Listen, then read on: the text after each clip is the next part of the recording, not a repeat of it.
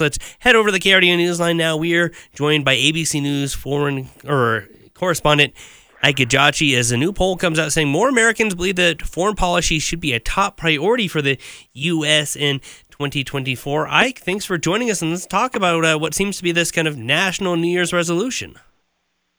That's right. About four in 10 U.S. adults are saying foreign policy topics should be the U.S. government's focus in 2024. And guess what? It's about twice as many who mentioned this last year. So we're seeing long, outsta- uh, long-standing economic worries overshadowing essentially a myriad of other issues.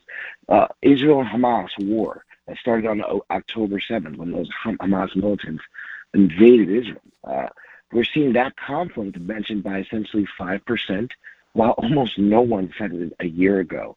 And the same thing can essentially be seen as, as the war between Ukraine and Russia. Still, that's uh, on the top of mind of several Americans, which is essentially fueling um, economic worries. We know that Ukraine controls about 30% of the world's wheat.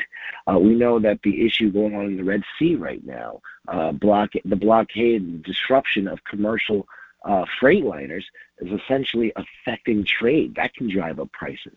So these are really, uh, uh, we're seeing foreign policy issues that can essentially eventually turn into economic issues, which is why you're seeing the uptick of importance in Americans' minds throughout the, the country. I, I, I think that's what you hit on it right in that last sentence where you were saying that you know it, it's when Americans feel it in their own pocketbooks or or maybe actually or potentially. And uh, a lot of foreign uh, conflicts haven't really reached that level for many decades until now it seems like.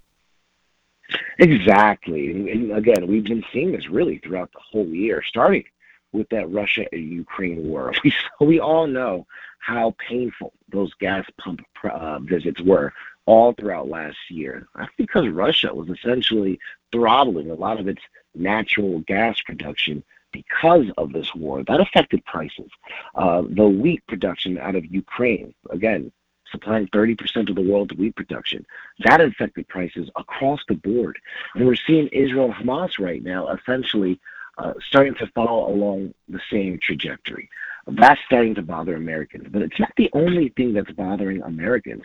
Immigration is also a rising bipartisan concern. Overall, that poll found the concerns about immigration, it climbed to 35%, up from 27% last year. Again, most Republicans, 55%, say the government needs to focus on immigration, while 22% of Democrats say immigration should be the top priority.